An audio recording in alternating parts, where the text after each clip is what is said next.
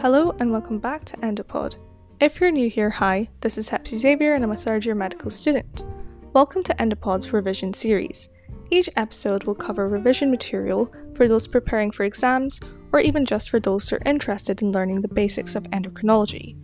As part of our revision series, this episode we will be looking at hyperparathyroidism, particularly primary hyperparathyroidism.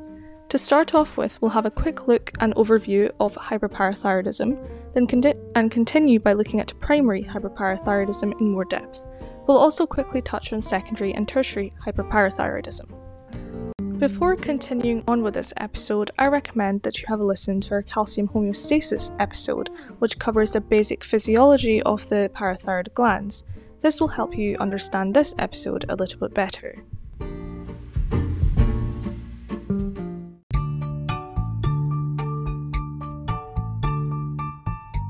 So, what is hyperparathyroidism?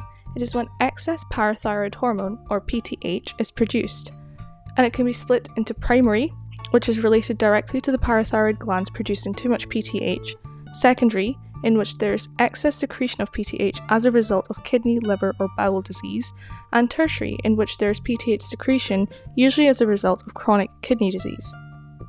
As mentioned before, Primary hyperparathyroidism involves excess parathyroid hormone being secreted because of pathology affecting the parathyroid glands.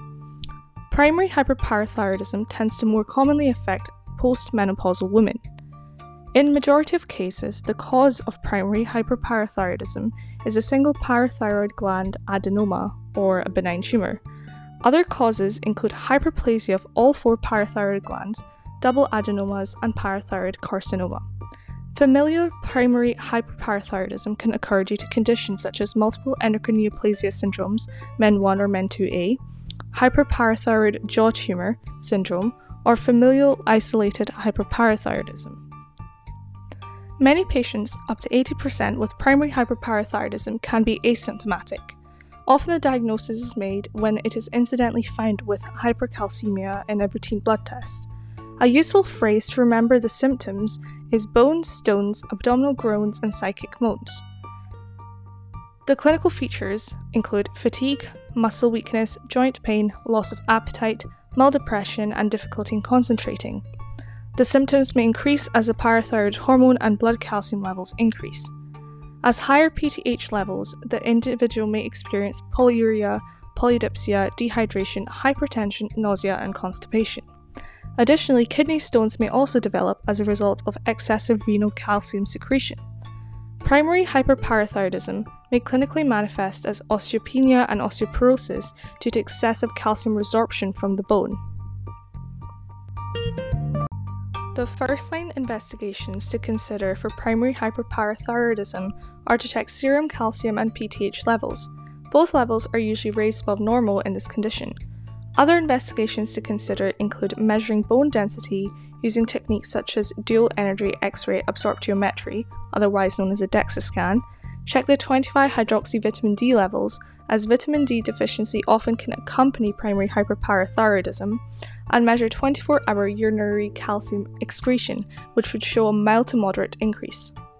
For asymptomatic primary hyperparathyroidism who do not have any surgical indications, often monitoring is recommended. Serum creatinine and calcium levels should be checked every six months. patients should avoid dehydration and thiazide diuretics. If symptoms do start to present, then the treatment option indicated is a parathyroidectomy. For patients who are symptomatic, surgical treatment, i.e., parathyroidectomy, is indicated.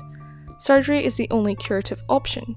It's advised if the age is below 50, the serum calcium is above the upper limit of normal, kidney stone develops, there is significant reduction in bone mass density, or if there is a vertebral fracture.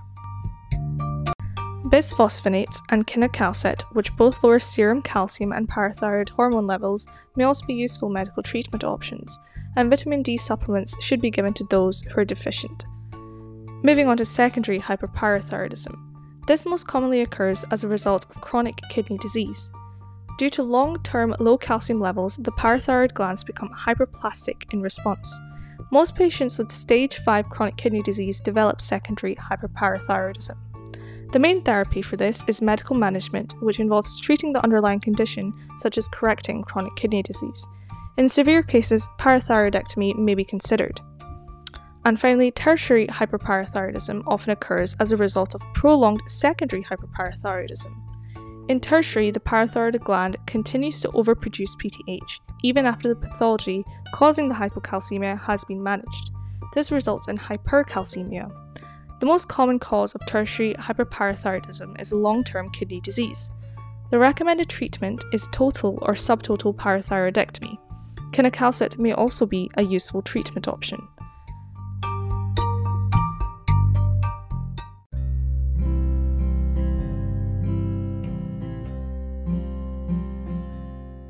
This concludes today's episode on hyperparathyroidism, in which we discussed many aspects such as primary, its causes, presentations, investigations, and treatment, and we had a quick overview of secondary and tertiary, including their causes and management options. As we've covered a lot of information, please let us know if you have any questions. I hope you've enjoyed this episode and thank you for listening in. Please sh- like and share with all your friends and colleagues, and of course, I always welcome any feedback. Before I go, I want to say a big thank you to Tejaswi Sharma, one of our charity coordinators who contributed to the making of this episode. As always, stay safe and happy. This is Hepsi Xavier signing off.